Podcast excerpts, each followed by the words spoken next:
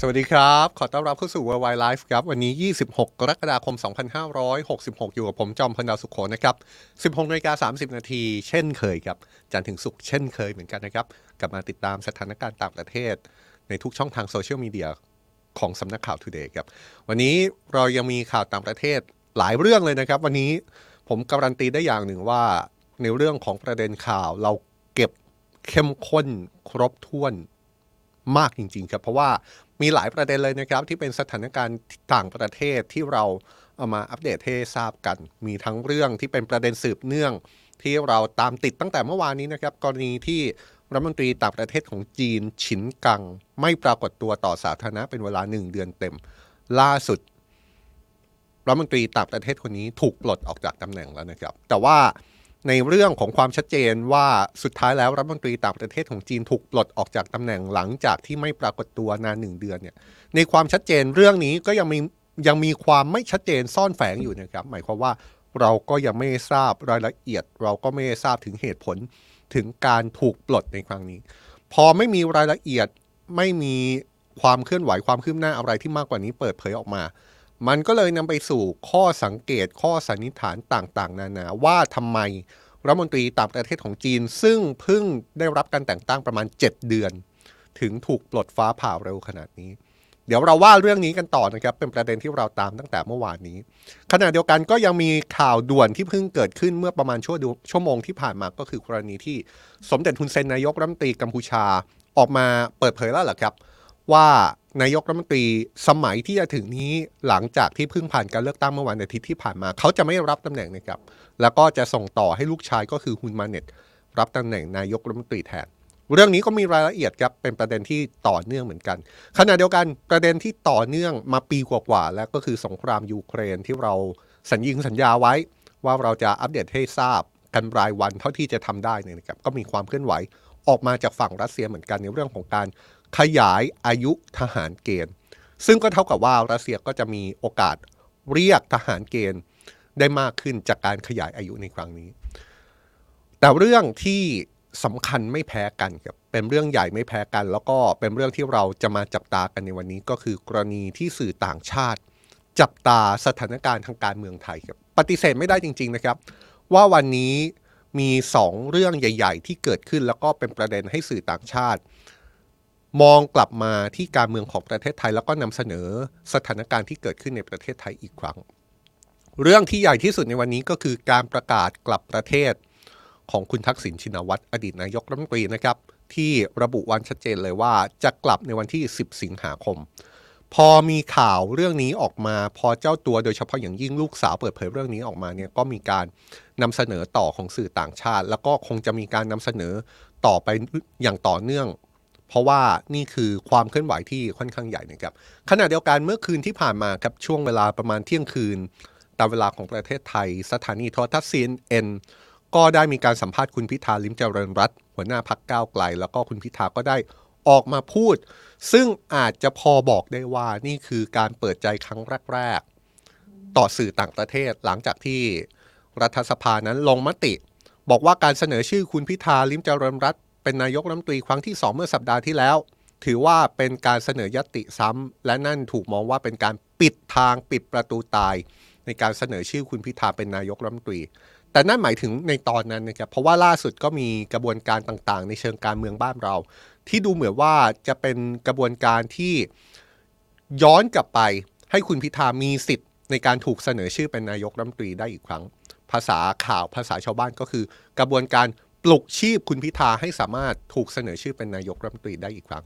แต่ว่านั่นเป็นประเด็นในเชิงรายละเอียดที่เราติดตามการเมืองไทยกันนะครับ แต่ว่าสิ่งที่ Worldwide Life จะชวนจับสังเกตในวันนี้ก็คือ สิ่งที่สื่อมวลชนต่างประเทศ จับตาการเมืองไทยเนี่ยจากสถานการณ์ทางการเมืองไทยที่เกิดขึ้นเนี่ยเขามองไปที่เรื่องอะไรบ้าง เรามาเริ่มแบบนี้เลยครับ เริ่มจากประเด็นที่อาจมองได้ว่าเป็นประเด็นการเมืองที่ใหญ่ที่สุด แล้วก็เป็นประเด็นที่คนยังจับตา แล้วก็พยายามถอดรหัส แม้กระทั่งคนไทยเองก็มีความพยายามในการถอดรหัสอย่างมากนะครับ ก็คือกรณีที่คุณอุ้งอิงแพทองทานชินวัตรโพสต์เฟซบุ๊กเมื่อเช้านี้ครับบอกว่าคุณพ่ออดีตนายกรัฐมนตรีทักษิณชินวัตรจะเดินทางกลับประเทศไทยในวันที่ 10 สิงหาคม เรื่องนี้ก็เป็นหนึ่งข่าวใหญ่ที่ถูกจับตานะครับแล้วก็ไม่ใช่แค่การจับตาแค่สื่อในบ้านเราแต่ว่าเป็นการ จับตาของสื่อมวลชนต่างประเทศหลายสำนัก ก็มีการรายงานข่าวเรื่องนี้ แทบจะทันทีหลังจากการเปิดเผยของคุณอุงอิงเลย เลยมีปฏิกิริยาจากการรายงานข่าวกันมาให้ดูนะครับว่าต่างชาติเขามองเรื่องนี้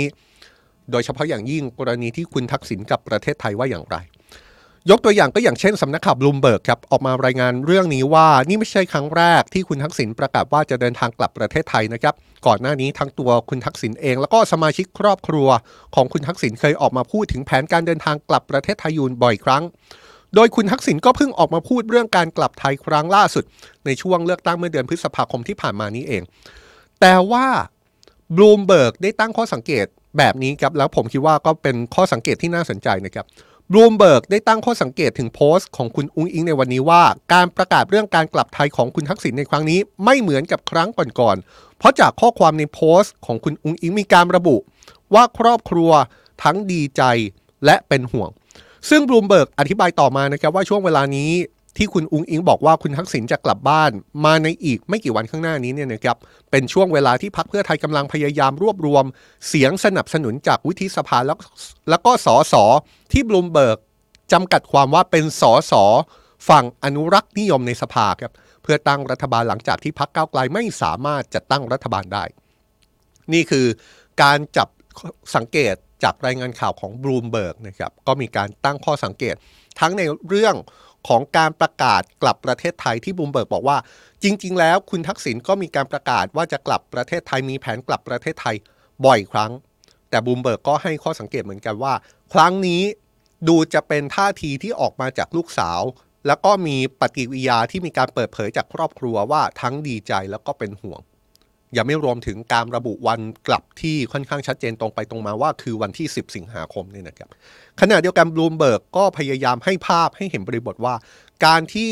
คุณทักษิณประกาศจะกลับไทยในวันที่ 10 สิงหาคมเนี่ยมันเป็นช่วงเวลาตั้งแต่ตอนนี้ถึง 10 สิงหาคม มันเป็นช่วงเวลาที่พรรคเพื่อไทยกำลังทำหน้าที่เป็นแกนนำในการรวมเสียงในสภาเพื่อจะตั้งรัฐบาล แทนพรรคก้าวไกลด้วย ตั้งข้อสังเกตแบบนี้นะครับสำหรับสำนักข่าวบลูมเบิร์ก มาต่อกันที่สำนักข่าวรอยเตอร์ครับออกมารายงานเรื่องนี้ด้วยเช่นกันโดยรอยเตอร์นั้นระบุว่า คุณทักษิณซึ่งลี้ภัยอยู่ต่างประเทศมาตั้งแต่ปี 2549กำลังจะกลับบ้าน ในเวลาที่พรรคเพื่อไทยพยายามจัดตั้งรัฐบาล และคาดว่าจะเสนอชื่อแคนดิเดต ชิงตำแหน่งนายกรัฐมนตรีในอีกไม่กี่วันนี้ เป็นข้อสังเกตที่คล้ายๆ กับบลูมเบิร์กเลยนะครับ ก็คือจับสัญญาณในช่วงของระยะเวลาที่จะเกิดขึ้นจากวันนี้ถึง 10 สิงหาคมเนี่ย มันมีสองสสัญญาณที่เกิดขึ้นคู่ขนานกันไป ก็คือสัญญาณที่ว่าคุณทักษิณจะกลับบ้าน กับสัญญาณหนึ่งก็คือพรรคเพื่อไทยกำลังพยายามจัดตั้งรัฐบาลอยู่รอยเตอร์รายงานนะครับว่าคุณทักษิณนนั้นมีคดีความติดตัว ซึ่งอาจจะทำให้เขาต้องรับโทษจำคุกถึง 10 ปี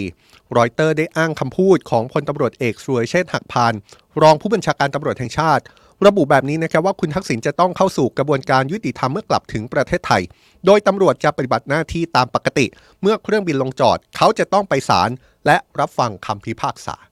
นี่ครับรอยเตอร์อ้างพลตำรวจเอกสุรเชษฐ์หักพานรองผบตรเลยนะครับว่า กระบวนการของคุณทักษิณในกรณีที่คุณทักษิณกลับมาถึงประเทศไทยเนี่ยก็จะมีกระบวนการในเชิงของกระบวนการยุติธรรม จะต้องไปขึ้นศาลไปฟังคำพิพากษาเป็นลำดับต่อไป มาที่เว็บไซต์ BNN Breaking ครับ เป็นสำนักข่าวอิสระที่ตั้งอยู่ในฮ่องกง ก็มีรายงานเรื่องการที่คุณทักษิณกลับประเทศไทยด้วยนะครับ BNN Breaking วิเคราะห์แบบนี้นะครับว่าคุณทักษิณชินวัตรเป็นอดีตนายกรัฐมนตรีของไทยที่ลี้ภัยอยู่ต่างประเทศกำลังจะกลับประเทศไทย ซึ่งการกลับมาของเขาอาจจะเป็นจุดเปลี่ยนของภูมิภูมิทัศน์ของการเมืองไทยเลย เพราะว่าถึงแม้คุณทักษิณจะลี้ภัยอยู่ต่างประเทศหลายปี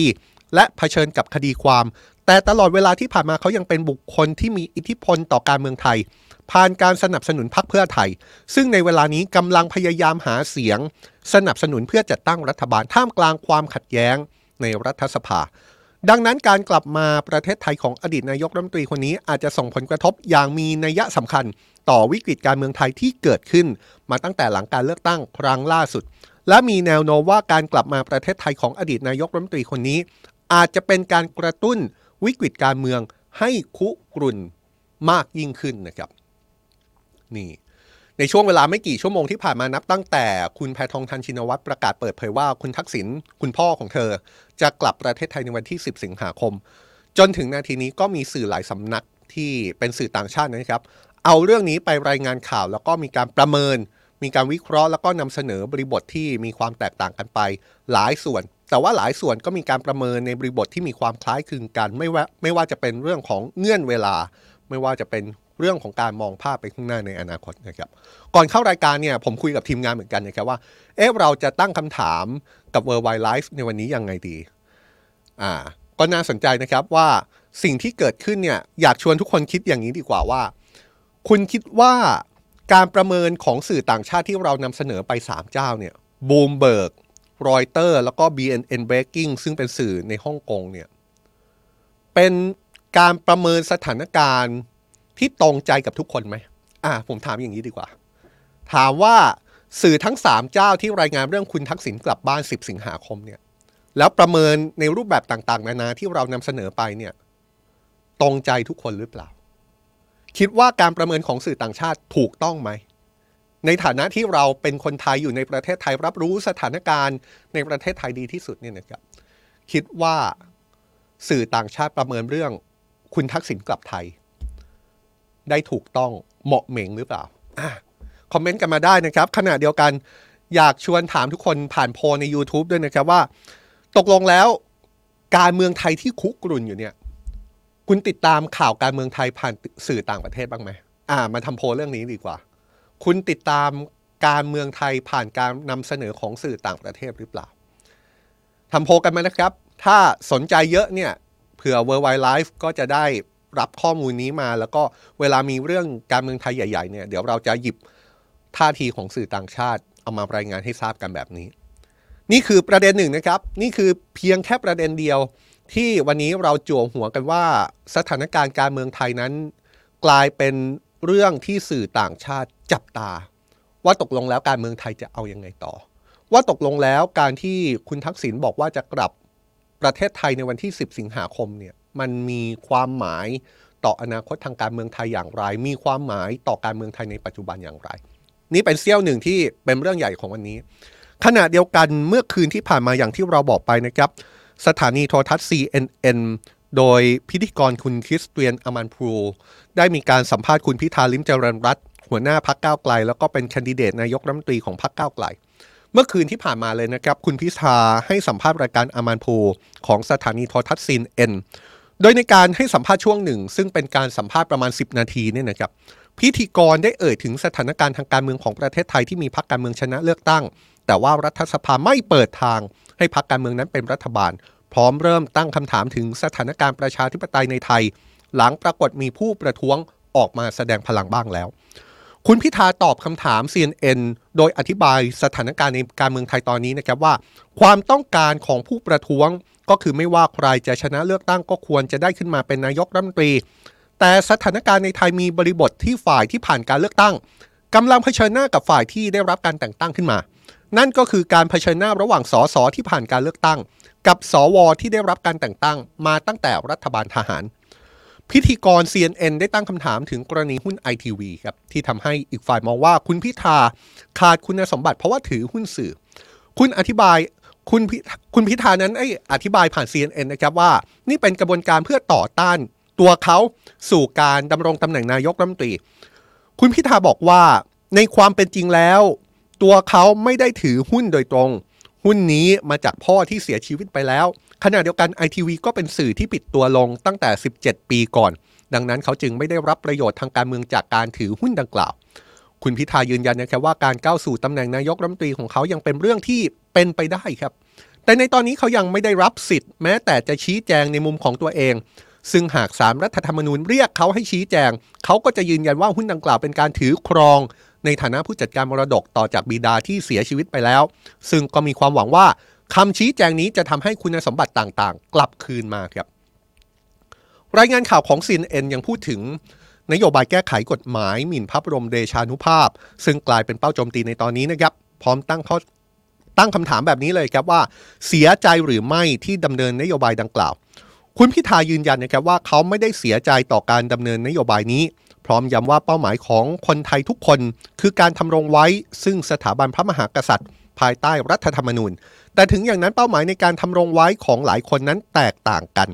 คุณพิธาอธิบายว่าบางคนนั้นอาจต่อต้านนโยบายของพรรคก้าวไกล ที่ต้องการแก้ไขกฎหมายอาญามาตรา1นึ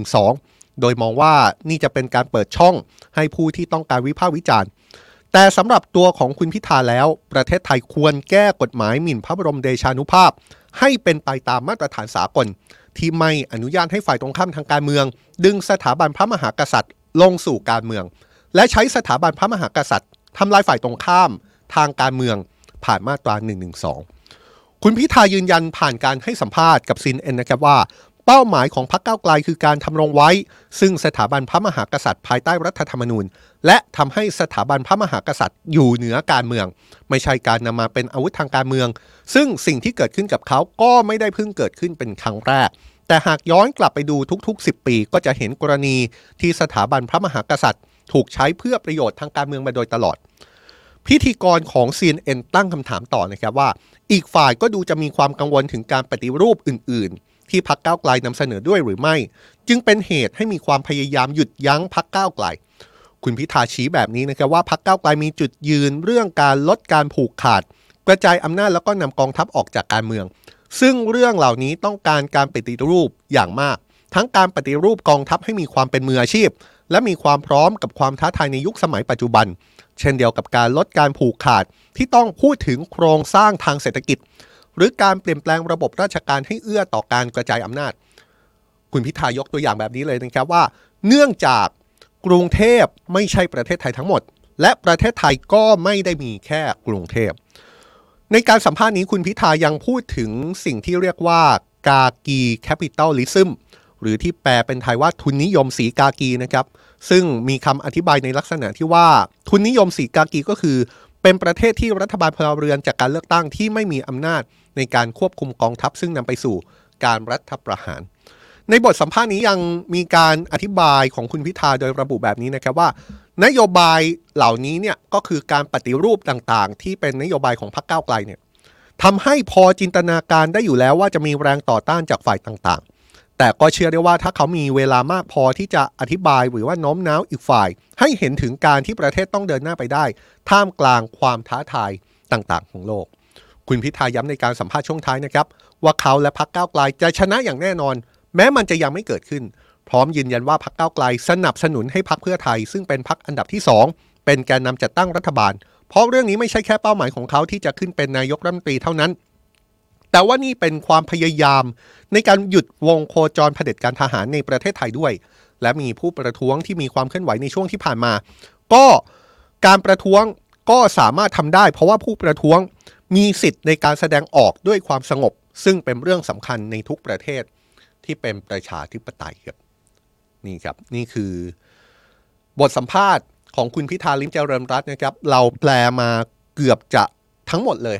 จากการให้สัมภาษณ์คุณคริสเตียนอมันโพ เป็นเวลา 10 นาที ในรายการที่เผยแพร่ทางสถานีโทรทัศน์ซีนเอ็นออกอากาศ เข้าใจว่าจะเป็นช่วงเที่ยงคืนที่ผ่านมาตามเวลาของประเทศไทยนะครับ นี่ เรายังอยู่กับคำถามนะครับว่าคุณติดตามข่าวการเมืองไทยผ่านสื่อต่างประเทศหรือไม่นี่โหวตแล้วเกือบ 500โหวตนะครับ บอกว่าติดตาม 60%ไม่ได้ติดตาม 40%เราถามกันดื้อๆเลยนะครับ เพราะว่าวันนี้อย่างที่บอกจริง ๆ ครับว่ามีข่าวการเมืองไทยที่ถูกจับตาในสื่อต่างประเทศ 2 เรื่องด้วยกัน เรื่องคุณทักษิณกลับไทย แล้วก็กรณีคุณพิธาที่ให้สัมภาษณ์กับ CNN ฟังแล้วทุกคนรู้สึกยังไงบ้างครับ ฟังแล้วทำให้ทุกคนอยากติดตามการเมืองไทยผ่านสื่อต่างประเทศมากน้อยแค่ไหน โหวตกันมาได้นะครับ หรือว่าฟังแล้วทุกคนประเมินการประเมินจากสื่อต่างประเทศเนี่ยตรงตามข้อเท็จจริงที่เกิดขึ้นตามลักษณะการเมืองไทยในประเทศที่เราอยู่ไหมคำถามนี้เราตอบได้ดีที่สุดแล้วครับ เราอยู่ในประเทศไทย เราอยู่ในการเมืองของประเทศนี้ เราคงจะพอที่จะประเมินได้เหมือนกัน ว่าสื่อต่างชาตินั้น มองการเมืองไทย ได้อย่างถูกต้องหรือว่ามองผิดไปจากความเป็นจริงมากน้อยแค่ไหน คอมเมนต์กันมาได้เลยนะครับ ทั้งโพทั้งคอมเมนต์เนี่ยทำได้เลยทั้งใน YouTube แล้วก็มี Facebook แล้วก็ TikTok ด้วยนะครับ เอาละครับ จากสถานการณ์การเมืองไทยที่ปรากฏในสื่อต่างประเทศเราไปดูสถานการณ์อื่น ๆ ที่เกิดขึ้นรอบโลกบ้างนะครับ ค่อยๆ ขยับไปครับ จากไทยขยับไปประเทศเพื่อนบ้านกันต่อ เมื่อหลายวันก่อนเราติดตามเรื่องกรณีการเลือกตั้งของกัมพูชานะครับและผลการเลือกตั้งที่ออกมาก็คือพรรคประชาชนกัมพูชา ของสมเด็จฮุนเซนชนะเลือกตั้งอย่างถล่มทลาย เป็นการชนะที่ตามมาด้วยคำถามครับเพราะคำถามที่ตามมาก็คือ เป็นชัยชนะที่ดูเหมือนว่าจะเป็นชัยชนะที่คู่แข่งค่อนข้างที่จะอ่อนแอ ไม่สามารถต่อกรกับพรรคประชาชนกัมพูชาของสมเด็จฮุนเซนได้มากนัก ในขณะที่พรรคที่พอที่จะมีศักยภาพในการต่อกรได้นั้น ก็ดูเหมือนจะถูกเตะตัดขาถูกสกัดด้วยกลไกต่างๆ จนทำให้ไม่สามารถเข้าสู่การเลือกตั้งในครั้งนี้ได้ ล่าสุดครับ สมเด็จฮุนเซนนายกรัฐมนตรีกัมพูชาออกมาเปิดเผยแล้วว่า เขาจะไม่รับตำแหน่ง นายกรัฐมนตรีในรัฐบาลชุดใหม่นะครับ หลังจากที่พรรคประชาชนกัมพูชาเอาชนะการเลือกตั้งเมื่อช่วงสุดสัปดาห์ที่ผ่านมา และคนที่จะรับตำแหน่งนายกรัฐมนตรีกัมพูชาต่อจากสมเด็จฮุนเซนก็คือฮุนมาเน็ต ลูกชายของสมเด็จฮุนเซนอายุ 45 ปี จะมารับตำแหน่งนี้แทนพ่อของเขาในวันที่ 10 สิงหาคมนี้ครับ วันเดียวกับที่คุณทักษิณบอกว่าจะกลับไทยเลยครับ วันเดียวกับที่คุณอุ้งอิงบอกว่า คุณพ่อของเธอจะกลับไทย 10 สิงหาคม คุณทักษิณกลับไทย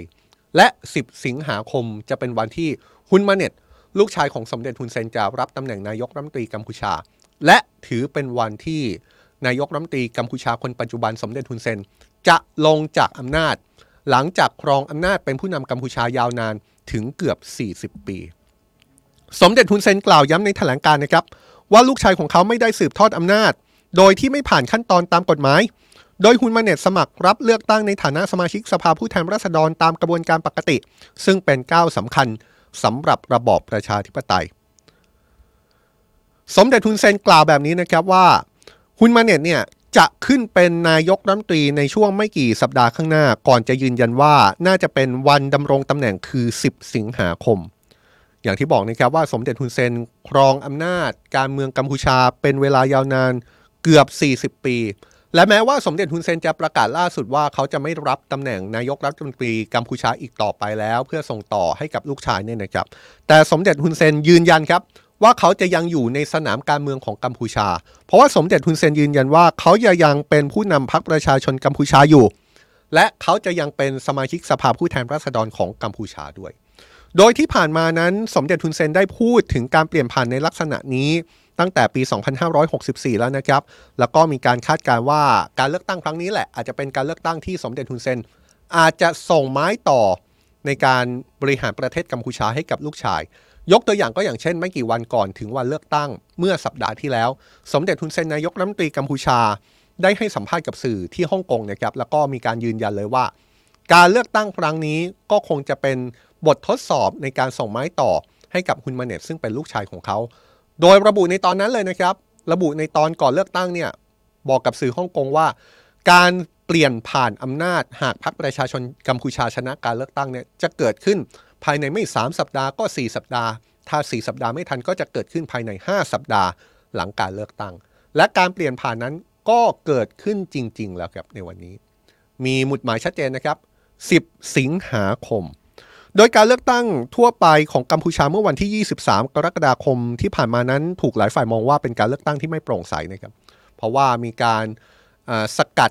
ไม่ให้พักฝ่ายตรงข้ามที่ดูจะมีอำนาจต่อรองมี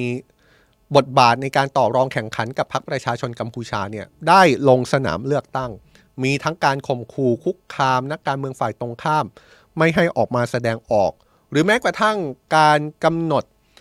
เกณฑ์กำหนดกฎในการมาเลือกตั้ง เช่น การที่ประชาชนไม่มาเลือกตั้ง อาจจะมีผลต่อสิทธิ์ทางการเมืองในการเลือกตั้งครั้งต่อไป หรือการตั้งคำถามหรือว่าตั้งบทลงโทษในกรณีที่ ประชาชนทำบัตรเสียก็อาจจะมีโทษทางอาญาได้ นี่เป็นเรื่องที่ทำให้การเลือกตั้งกัมพูชาที่เกิดขึ้นเมื่อวันอาทิตย์ที่ผ่านมานั้น เป็นการเลือกตั้งที่หลายฝ่ายมองว่าเป็นการเลือกตั้งที่ไม่โปร่งใส เป็นการเลือกตั้งที่ทำเป็นพิธีกรรม และเป็นการเลือกตั้งของกัมพูชาที่ถูกมองว่าเป็นการเลือกตั้งที่สมเด็จฮุนเซนต้องการจะส่งไม้ต่อทางอำนาจ ให้กับฮุนมาเน็ตลูกชายครับ แต่ว่าในมุมหนึ่งแม้ว่าจะถูกมองจากหลายฝ่ายว่าการเลือกตั้งกัมพูชานั้น อาจจะไม่โปร่งใสหรือไม่สำหรับการเลือกตั้งครั้งล่าสุดนี้นะครับ แต่ว่าผู้สังเกตการจากจีนแล้วก็รัสเซียยืนยันว่า การเลือกตั้งในกัมพูชาเป็นการเลือกตั้งที่เรียบร้อย ยุติธรรม และโปร่งใสเป็นไปตามมาตรฐานระดับนานาชาติครับว่ากันต่อครับ 10 สิงหาคมดูจะเป็นวันที่สำคัญจริง ๆ นะครับ ไม่ใช่แค่กับประเทศไทยอย่างเดียวแล้วแหละครับ กรณีคุณทักษิณกลับไทยก็คงจะเป็นเรื่องใหญ่ที่สั่นสะเทือน แวดวงทางการเมืองไทย แล้วก็จะเป็นจุดพลิกผันสำคัญเป็น turning point สำคัญของการเมืองไทยไม่มากก็น้อยนะครับ ถ้าคุณทักษิณกลับไทยในวันที่ 10 สิงหาคมจริง ๆ แต่ว่าประเทศเพื่อนบ้านของเรา 10 สิงหาคมก็มีความสำคัญกับจากกรณีที่สมเด็จฮุนเซนออกมาบอกแล้วว่า ลูกชายของเขาฮุนมาเน็ตจะได้รับไม้ต่อในการดำรงตำแหน่งนายกรัฐมนตรีกัมพูชา ในวันที่ 10 สิงหาคมเช่นกันนะครับอะจากไทยในสื่อโลก เราขยับไปที่กัมพูชา ไปต่อกันที่จีนครับ เมื่อวานนี้มีข่าวใหญ่ถ้าใครเป็นแฟน Worldwide Life เนี่ยรับรองว่าเรื่องนี้เข้มข้นพอสมควรนะครับ เป็นเรื่องที่เราพูดถึงกันอย่างดุเดือดเลยทีเดียว กับกรณีที่รัฐมนตรีต่างประเทศของจีน หายตัวไปอย่างปริศนา เมื่อวานนี้เนี่ยผมทิ้งท้ายไว้ด้วยนะครับว่าคงจะมีความชัดเจน ภายในเมื่อวานนี้หรือวันนี้เนี่ยแหละ เพราะว่าสิ่งที่จับสังเกตได้ก็คือ มีการประชุมของเจ้าหน้าที่ระดับสูงที่มีเนื้อหาสาระการประชุมเรื่องของการแต่งตั้งยกย้ายเจ้าหน้าที่ระดับสูงของทางการจีนเกิดขึ้นในวันนั้นด้วย นี่คือสิ่งที่เราประเมินเมื่อวานนี้นะครับว่า ชะตากรรมของฉินกังรัฐมนตรีต่างประเทศของจีนนั้นคงจะได้รับทราบในเร็วๆนี้ และสิ่งที่เราประเมินก็เกิดขึ้นจริงๆครับเพราะว่าล่าสุดนั้น ทางการจีนได้ปลด รัฐมนตรีต่างประเทศของจีนเป็นที่เรียบร้อยแล้วหลังจากที่เขาไม่ปรากฏตัวเป็นเวลาหนึ่งเดือนเต็ม โดยรัฐมนตรีต่างประเทศของจีนฉินกังคนนี้เนี่ยครับเพิ่งได้รับการแต่งตั้งไม่ถึงปีเลยครับ แล้วก็การปลดครั้งนี้ก็ถือได้ว่าเป็นการปลดแบบฟ้าผ่าพูดแบบนั้นก็ได้นะครับแม้ว่าเรื่องนี้จะชัดเจนแล้วหลังจากหนึ่งเดือนที่ผ่านมาไม่มีความชัดเจน เพราะว่าเราไม่รู้ ว่ารัฐมนตรีต่างประเทศของจีนหายไปไหนกันแน่ทำไมเขาถึงไม่ปรากฏตัวต่อสาธารณะ ทั้งทั้งที่จริงแล้วตำแหน่งรัฐมนตรีต่างประเทศเป็นตำแหน่งที่สำคัญ มีบทบาท และก็มักปรากฏตัวต่อสื่อมวลชน ไม่ใช่แค่ในจีน แต่ว่าสื่อมวลชนทั่วโลกด้วยซ้ำความชัดเจนที่ว่าก็คือมีการปลดจริงครับ แต่ในความชัดเจนนั้นก็ยังมีความไม่ชัดเจนอยู่ เพราะว่าสาเหตุของการปลดรัฐมนตรีต่างประเทศจีนนั้น ไม่มีการระบุเหตุผลหรือรายละเอียดอะไร เพิ่มเติมไปมากกว่านี้เลย โดยการออกมาเปิดเผยครั้งนี้ออกมาจากการประชุมของคณะกรรมการถาวรประจำสภาผู้แทนประชาชนแห่งชาติจีน หรือว่า NPC เมื่อวานนะครับ ซึ่งถือได้ว่าเป็นการประชุมฉุกเฉินด้วย ที่น่าสนใจในการประชุมเมื่อวานนี้ก็คือมีการปลดผู้บริหารระดับสูงของจีนออกจากตำแหน่งถึง 2 คนนะครับ คนแรกก็คือฉินกังรัฐมนตรีต่างประเทศของจีน อีกคนหนึ่งที่ถูกปลดในวาระเดียวกันก็คือผู้ว่าการธนาคารกลางของจีน สำนักข่าวซินหัวสื่อทางการจีนระบุแบบนี้นะครับว่าเมื่อวานนี้ที่ประชุมสภานิติบัญญัติระดับสูงของจีน ได้ลงคะแนนเสียงแต่งตั้งหวังอี้ เป็นรัฐมนตรีว่าการกระทรวงการต่างประเทศของจีน และพานกงเซิงเป็นผู้ว่าการธนาคารกลางของจีน โดยมตินั้นได้รับการรับรองนะการประชุมครั้งที่ 4 ของคณะกรรมการถาวรประจำสภาผู้แทนประชาชนแห่งชาติจีน ชุดที่ 14 ระบุว่าฉินกังถูกปลดจากตำแหน่งรัฐมนตรีว่าการกระทรวงการต่างประเทศที่ดำรงอยู่ในปัจจุบัน ส่วน อี้กังถูกปลดจากตำแหน่งผู้ว่าการธนาคารประชาชนจีน โดยเรื่องนี้ประธานาธิบดีสีจิ้นผิงของจีนได้ลงนามคำสั่งประธานาธิบดี เพื่อบังคับใช้มติดังกล่าวแล้วด้วย โดยการประชุมแบบปิดในครั้งนี้ มีผู้เข้าร่วมเป็นสมาชิกคณะกรรมการถาวรประจำสภาจำนวน 169 คน ก็ได้อนุมัติในการแต่งตั้ง แล้วก็การปลดบุคลากรทั้งข้างต้นนี่นะครับความน่าสนใจมันอยู่ที่การประชุมนี้แหละครับ เพราะว่าการประชุมที่จัดขึ้นเมื่อวานนี้ ซึ่งมีมติการปลด ผู้บริหารระดับสูงของทางการจีน 2 คนหนึ่งในนั้นก็คือฉินกังรัฐมนตรีต่างประเทศของจีน ที่ไม่ปรากฏตัวต่อสาธารณะเป็นเวลาหนึ่งเดือนเนี่ยมันเป็นการประชุมที่เกิดขึ้นไม่ได้ตามวาระปกตินะครับ การประชุมที่ว่าเนี่ยปกติจะเกิดขึ้น 2 เดือนครั้ง และปกติเนี่ยจะวางกำหนดการให้จัดการประชุมนี้ในเดือนที่เป็นเลขคู่นะครับ แต่ว่าในครั้งนี้เป็นการประชุมฉุกเฉินที่จัดขึ้นเป็นพิเศษในเดือนกรกฎาคม ซึ่งเป็นเดือนเลขคี่ แถมการบรรจุวาระ แล้วก็นั้นหมายการประชุม ก็เพิ่งมีการเปิดเผยจากทางการแค่หนึ่งวันล่วงหน้าเท่านั้น ซึ่งนี่ก็ถือได้ว่าเป็นเรื่องที่ไม่ปกติ ความน่าสนใจก็คือการปลดรัฐมนตรีต่างประเทศของจีนฉินกังนั้น จนถึงตอนนี้ เขาก็ยังไม่ปรากฏตัวต่อสาธารณะนะครับ ไม่มีใครทราบแน่ชัดว่าเขาอยู่ที่ไหน มีชะตากรรมเป็นอย่างไร ซึ่งถ้านับจนถึงวันนี้นับต่อเนื่องอีกเนี่ยเขาไม่ปรากฏตัวต่อสาธารณะเป็นเวลา 1 เดือนกับอีก 1 วันแล้ว พอเรื่องนี้ถูกเปิดเผยออกมาว่านายฉินกังถูกปลดจากตำแหน่งรัฐมนตรีต่างประเทศของจีน ก็มีผู้สื่อข่าวไปถามนายแอนโทนีบริงเคนครับรัฐมนตรีต่างประเทศสหรัฐอีกขั้วหนึ่งเลย ถึงกรณีนี้รัฐมนตรีต่างประเทศสหรัฐระบุว่าเขาหวังให้นายฉินกังยังสบายดีอยู่ครับ เมื่อไม่มีรายละเอียดอะไรเปิดเผยอย่างชัดเจน ก็นำไปสู่การตั้งข้อสังเกตนะครับ แล้วก็นำไปสู่การตั้งข้อสันนิษฐานต่างๆ นานา ว่าทำไมรัฐมนตรีต่างประเทศของจีนคนใหม่ที่เพิ่งแต่งตั้งมาไม่ถึงปีเนี่ยถึงถูกปลดอย่างรวดเร็วขนาดนี้ เพราะอย่าลืมนะครับว่าฉินกังเพิ่งได้รับการแต่งตั้งเป็นรัฐมนตรีต่างประเทศของจีน เมื่อ 7 เดือนที่แล้วนี่เองทำไมถึงถูกปลดอย่างฟ้าผ่า ปลดแบบไม่รู้เนื้อรู้ตัวขนาดนี้ แถมที่สำคัญนะครับ ถ้าย้อนกลับไปที่มติของสภาที่มีการปลดในฉินกังเนี่ยก็ยังมีการแต่งตั้งบุคคลที่มาทำหน้าที่รัฐมนตรีต่างประเทศแทนที่ในฉินกังด้วย ปรากฏว่าคนที่ได้รับการแต่งตั้งให้มาทำหน้าที่ ไม่ใช่การแต่งตั้งคนใหม่มาทำงานนะครับ แต่ว่าเป็นการแต่งตั้งในหวังอี้ ซึ่งเป็นอดีตรัฐมนตรีต่างประเทศก่อนหน้าในฉินกัง แล้วก็ถูกยกสถานะเป็นนักการทูตระดับสูง ให้กลับมาทำงานเป็นรัฐมนตรีต่างประเทศของจีนอีกครั้ง นี่ นี่คือความแปลกๆข้อที่2นะครับแปลกๆข้อแรกก็คือ การประชุมเพื่อแต่งตั้งโยกย้ายเนี่ยเกิดขึ้นในวาระที่เป็นวาระฉุกเฉินไม่ได้เป็นวาระปกติ 2 ก็คือการแต่งตั้งรัฐมนตรีต่างประเทศคนใหม่ของจีนแทนฉินกังเนี่ยไม่ใช่การเอาคนใหม่มาแทนที่นะครับ แต่ว่าเอาคนเดิมที่เคยปฏิบัติหน้าที่มาทำหน้าที่นี้ต่อ เรื่องนี้มีคนวิเคราะห์แบบนี้ครับจารันชง ซึ่งเป็นรองศาสตราจารย์ด้านรัฐศาสตร์มหาวิทยาลัยแห่งชาติสิงคโปร์ชี้ว่าความไม่ชัดเจนของทางการจีน ที่ไม่ชัดเจนไม่มีการระบุรายละเอียด ไม่มีการเปิดเผยเหตุผลใดๆ ถึงการปลดรัฐมนตรีต่างประเทศจีนในครั้งนี้ ความไม่ชัดเจนที่ว่าเนี่ยทำให้เกิดคำถามมากกว่าคำตอบนะครับและทำให้เราได้เห็นว่าระบบการเมืองภายในของจีนกำลังไม่เป็นระบบ ทุกอย่างสามารถเกิดขึ้นได้ เรื่องที่ถูกพูดถึงแล้วก็ตั้งข้อสังเกตว่าเป็นสาเหตุของการที่รัฐมนตรีต่างประเทศของจีนฉินกังถูกปลดเนี่ยมีหลายเรื่องเลยนะครับ ไม่ว่าจะเป็นเรื่องอื้อเฉาก่อนหน้านี้มีกระแสข่าวพูดถึงขั้นว่ารัฐมนตรีต่างประเทศของจีนฉินกังเนี่ยมีความสัมพันธ์ลึกซึ้งกับผู้ประกาศข่าวสาวจีนคนหนึ่ง ขณะเดียวกันก็มีอีกมุมหนึ่ง ที่บอกว่าการปลดรัฐมนตรีต่างประเทศจีนคนนี้ เป็นเพราะปัญหาเรื่องสุขภาพหรือเปล่า หรือถ้าจะไปไกลกว่านั้นครับ ก็มีผู้ตั้งข้อสังเกตว่า จริง ๆ แล้ว การปลดรัฐมนตรีต่างประเทศจีน การปลดนายฉินกังเนี่ยเป็นการปลดที่มาจากแรงเสียดทานภายในของจีน หลังจากที่ทางการจีนแต่งตั้งในฉินกัง ข้ามหัวนักการทูตคนอื่น ที่มีประสบการณ์มากกว่า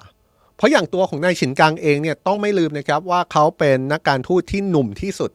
ที่ได้รับการแต่งตั้งให้เป็นรัฐมนตรีต่างประเทศ ของจีน หนุ่มที่สุดเลย ไม่เคยมีรัฐมนตรีต่างประเทศจีนที่หนุ่มขนาดนี้มาก่อน ขณะเดียวกันก็มีอีกข้อสังเกตครับ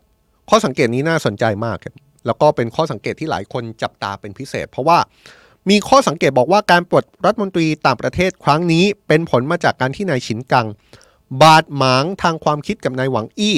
ซึ่งเป็นรัฐมนตรีต่างประเทศของจีนคนเดิม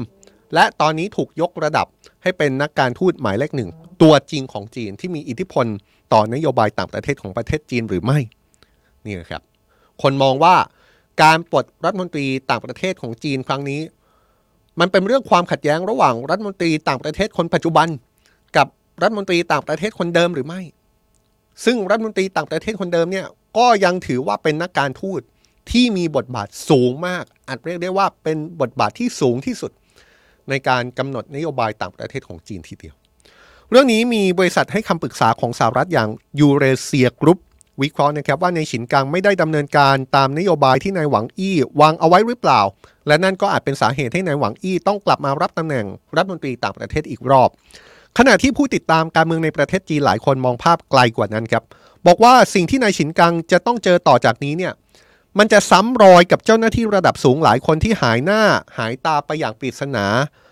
ก่อนจะกลับมาด้วยคดีความต่างๆ หรือเปล่า นี่หลายคนก็มองเลยนะครับว่า จนถึงตอนนี้เนี่ยเรายังไม่เห็นข่าวการปรากฏตัวของนายฉินกัง แล้วก็มองภาพย้อนกลับไป ว่าจริง ๆ แล้วเนี่ยเจ้าหน้าที่ระดับสูงของจีนที่เคยมีการหายตัวไปอย่างปริศนาเนี่ยนะครับ ก็มีจำนวนหนึ่งที่กลับมาพร้อมกับคดีความ ไม่ต้องใครอื่นก็ได้ครับ ไม่ต้องเป็นเจ้าหน้าที่ระดับสูงของจีนก็ได้นะครับ คนดังของจีนที่ ปรากฏข่าวว่าจู่ๆก็หายตัวไปปริศนาเนี่ยหลายคนก็กลับมาพร้อมกับคดีความนะครับ เมื่อวานเราพูดถึงกรณีของฟ้านปิงปิง เมื่อวานเราพูดถึงกรณีของแจ็คหมา บุคคลเหล่านี้เป็นบุคคลดังในจีนที่จู่ๆก็หายตัวไปปริศนาไม่ปรากฏตัวต่อสาธารณะฟ่านปิงปิงกลับมาด้วยคดีเลี่ยงภาษีแจ็คหม่าเนี่ยกลับมาด้วยสภาพที่ทางการจีนเดินหน้าจัดการ บริษัทของแจ็คหม่าอย่างรุนแรงดุเดือดไม่ว่าจะเป็นอาลีบาบาหรือว่าแอนท์กรุ๊ปเนี่ยนะครับ แต่ก็ต้องย้ำนะครับว่าสิ่งที่เราพูดมาทั้งหมดเนี่ยมันเป็นข้อสันนิษฐานเป็นข้อสังเกตเท่านั้น เพราะอะไรครับ เพราะทางการจีนไม่ได้เปิดเผยรายละเอียด ไม่ได้ให้เหตุผล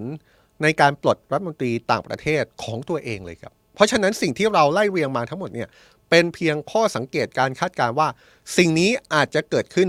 กับรัฐมนตรีต่างประเทศของจีนหรือไม่ ซึ่งก็แน่นอนว่าพอเป็นข้อสังเกตเนี่ยมันอาจจะจริงหรือไม่จริง เราอาจจะมองโลกในแง่ร้ายเกินไป และจริงๆ เรื่องราวทั้งหมดอาจจะไม่ใช่การมองในแง่ร้ายแบบนั้นเลยก็ได้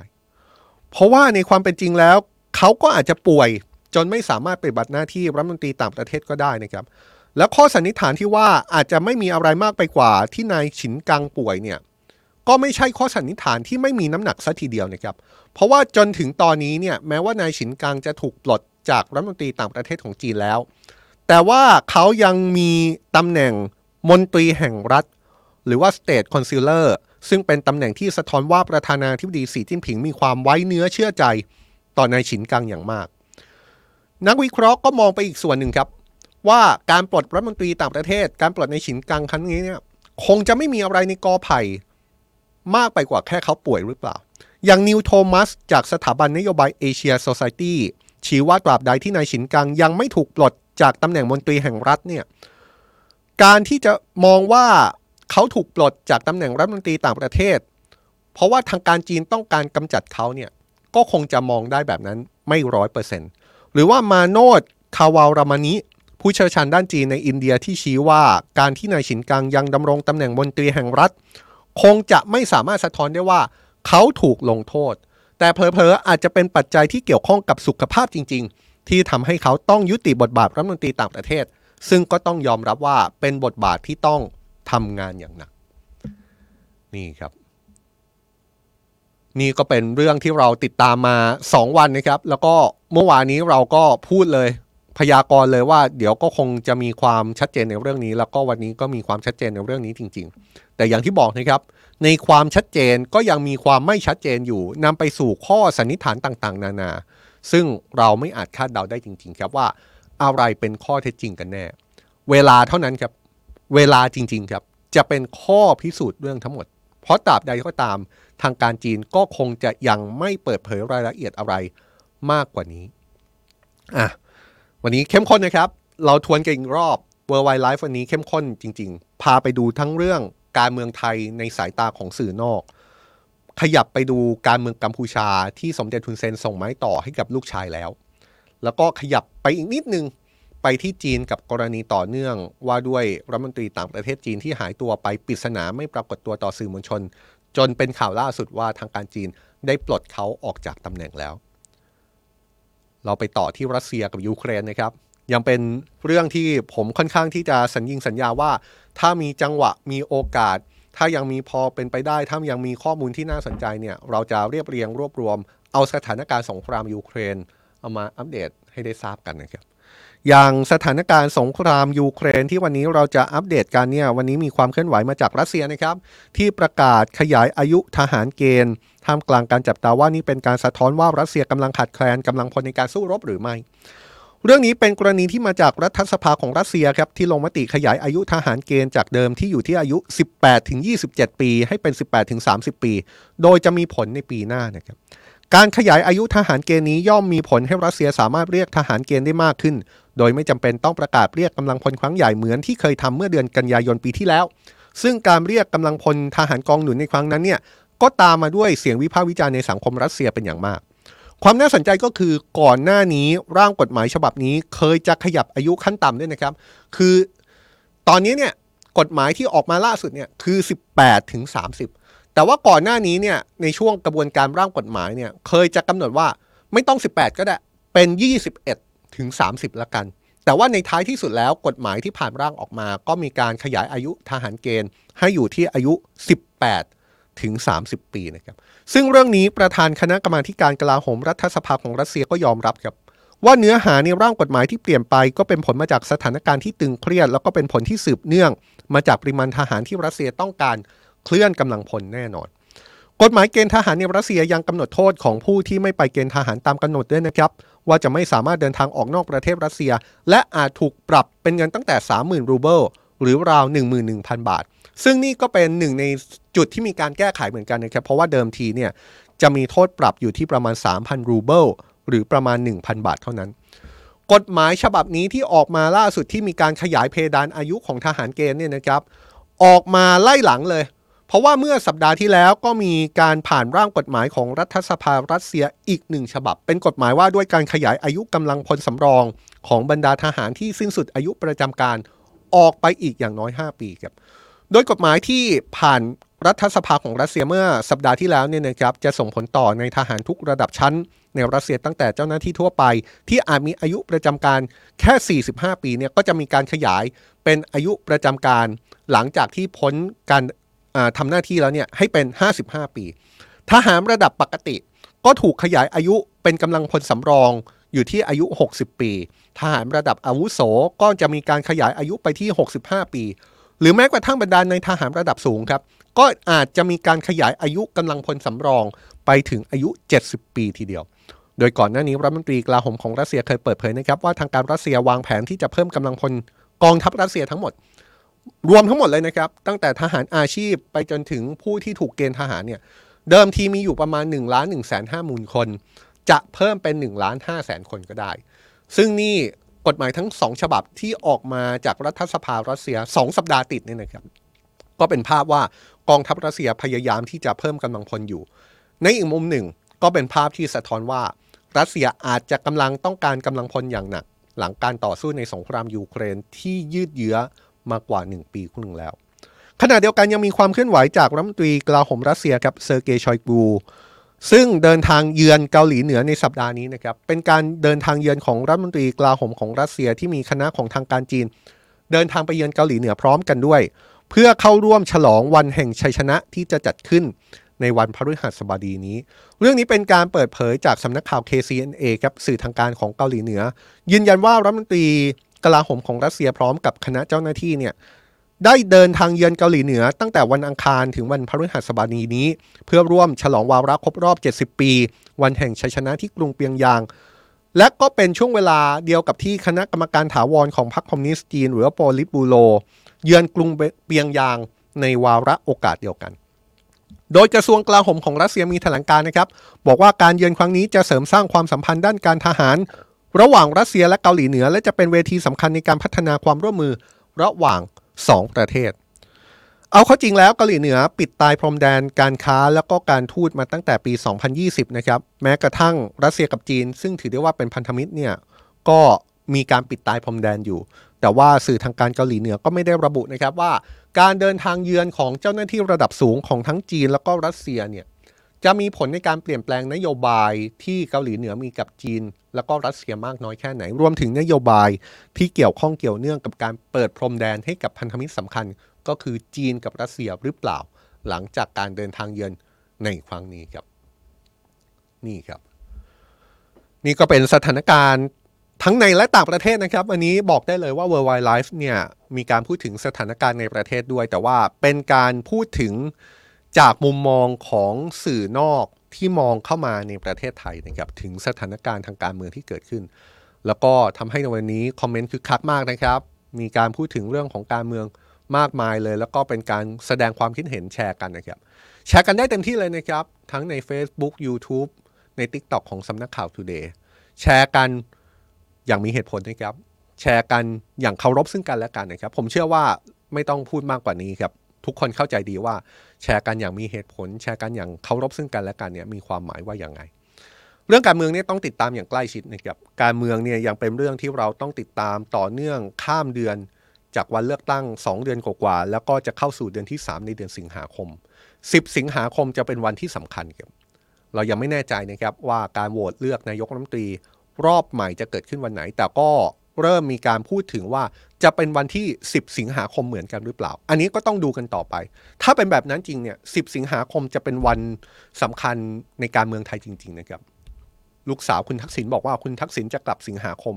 และก็อาจจะเป็นวันโหวตเลือกนายกรัฐมนตรีด้วย อาจนะครับต้องติดตามกันต่อ ความชัดเจนเรื่องนี้อาจจะมีมากขึ้น ในเวลา 18นาฬิกา30 นาทีกับ Today Live นะครับพลอยวัสินีประจำการอยู่ที่นี่นะครับแล้วก็จะนำเสนอเรื่องราวทางการเมือง เอาสถานการณ์ทางการเมืองที่คุกรุ่นตลอดทั้งวันนี้เนี่ยมาชวนคุยกันต่อนะครับ แล้ววันนี้แขกพิเศษเช่นเคยนะครับ แขกพิเศษจริง ๆ นะครับ จะมาร่วมพูดคุยกับเราใน Today Live เย็นนี้ด้วย ไม่อยากให้พลาดนะครับ เพราะฉะนั้นเนี่ยใครที่ดูเราอยู่ แล้วยังไม่ได้กดติดตามกดไลค์กดแชร์โดยเฉพาะอย่างยิ่งใน YouTube เนี่ย กดกระดิ่งเอาไว้นะครับ เพื่อให้เราแจ้งเตือนคุณในทุกวิดีโอใหม่ๆ ในทุกไลฟ์ใหม่ๆ อยากให้ดูครับ Today Live เย็นนี้น่าจะมีหลายมุมที่น่าสนใจออกมาจากแขกรับเชิญของเรา แล้วก็พลอยวัสินี 18นาฬิกา30 นาทีนะครับ เจอกัน ส่วนอีกเรื่องหนึ่งทีมข่าวสำนักข่าว Today เปิด YouTube อีกช่องนะครับ นอกจากช่องนี้ที่รับประกันเลยครับ การันตีเลยว่าข่าวสารเข้มข้นทั้งในและต่างประเทศช่องของสำนักข่าว Today เราไปเปิดอีกช่องครับ ช่องที่มีชื่อว่า Today for Tomorrow ช่อง Today for Tomorrow เนี่ยจะเน้นสาระความรู้ เข้มข้นเหมือนกันนะครับ เชิงลึกด้วย เป็นเนื้อหาที่เข้าใจยากๆ ในประเด็นต่างๆ ที่เราสนใจ ไม่ว่าจะเป็นเรื่องสิ่งแวดล้อมเรื่องธุรกิจ เรื่องการเมืองนโยบายสาธารณะ เราจะย่อย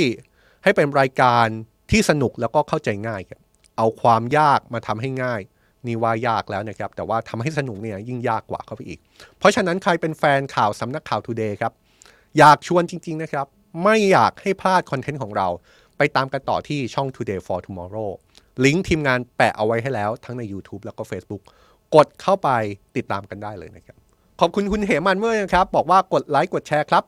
ทุกท่านช่องข่าวดีๆ ขอบคุณด้วยนะครับ นี่ขึ้นให้เลยอุตส่าห์ช่วยเชียร์นะครับ ชวนติดตามกันแบบนี้ครับ w o r l d w i d e Live 16นาฬิกา30 นาทีจันทร์ถึงศุกร์ Today Live ช่วงเย็น 18นาฬิกา30 นาทีนะครับ การเมืองสังคม ในประเทศต่างประเทศ ติดตามกับสำนักข่าว Today ครับ แต่ว่าช่วงนี้ผมลาไปก่อนนะครับ สวัสดีครับสำนักข่าว Today เพิ่มช่องทางรับชมรายการ Original Content คุณผู้ชมสามารถกดติดตามช่องใหม่ได้ที่ YouTube Today for Tomorrow ช่องรวมรายการ Original Content ที่จะทำโดยสำนักข่าว Today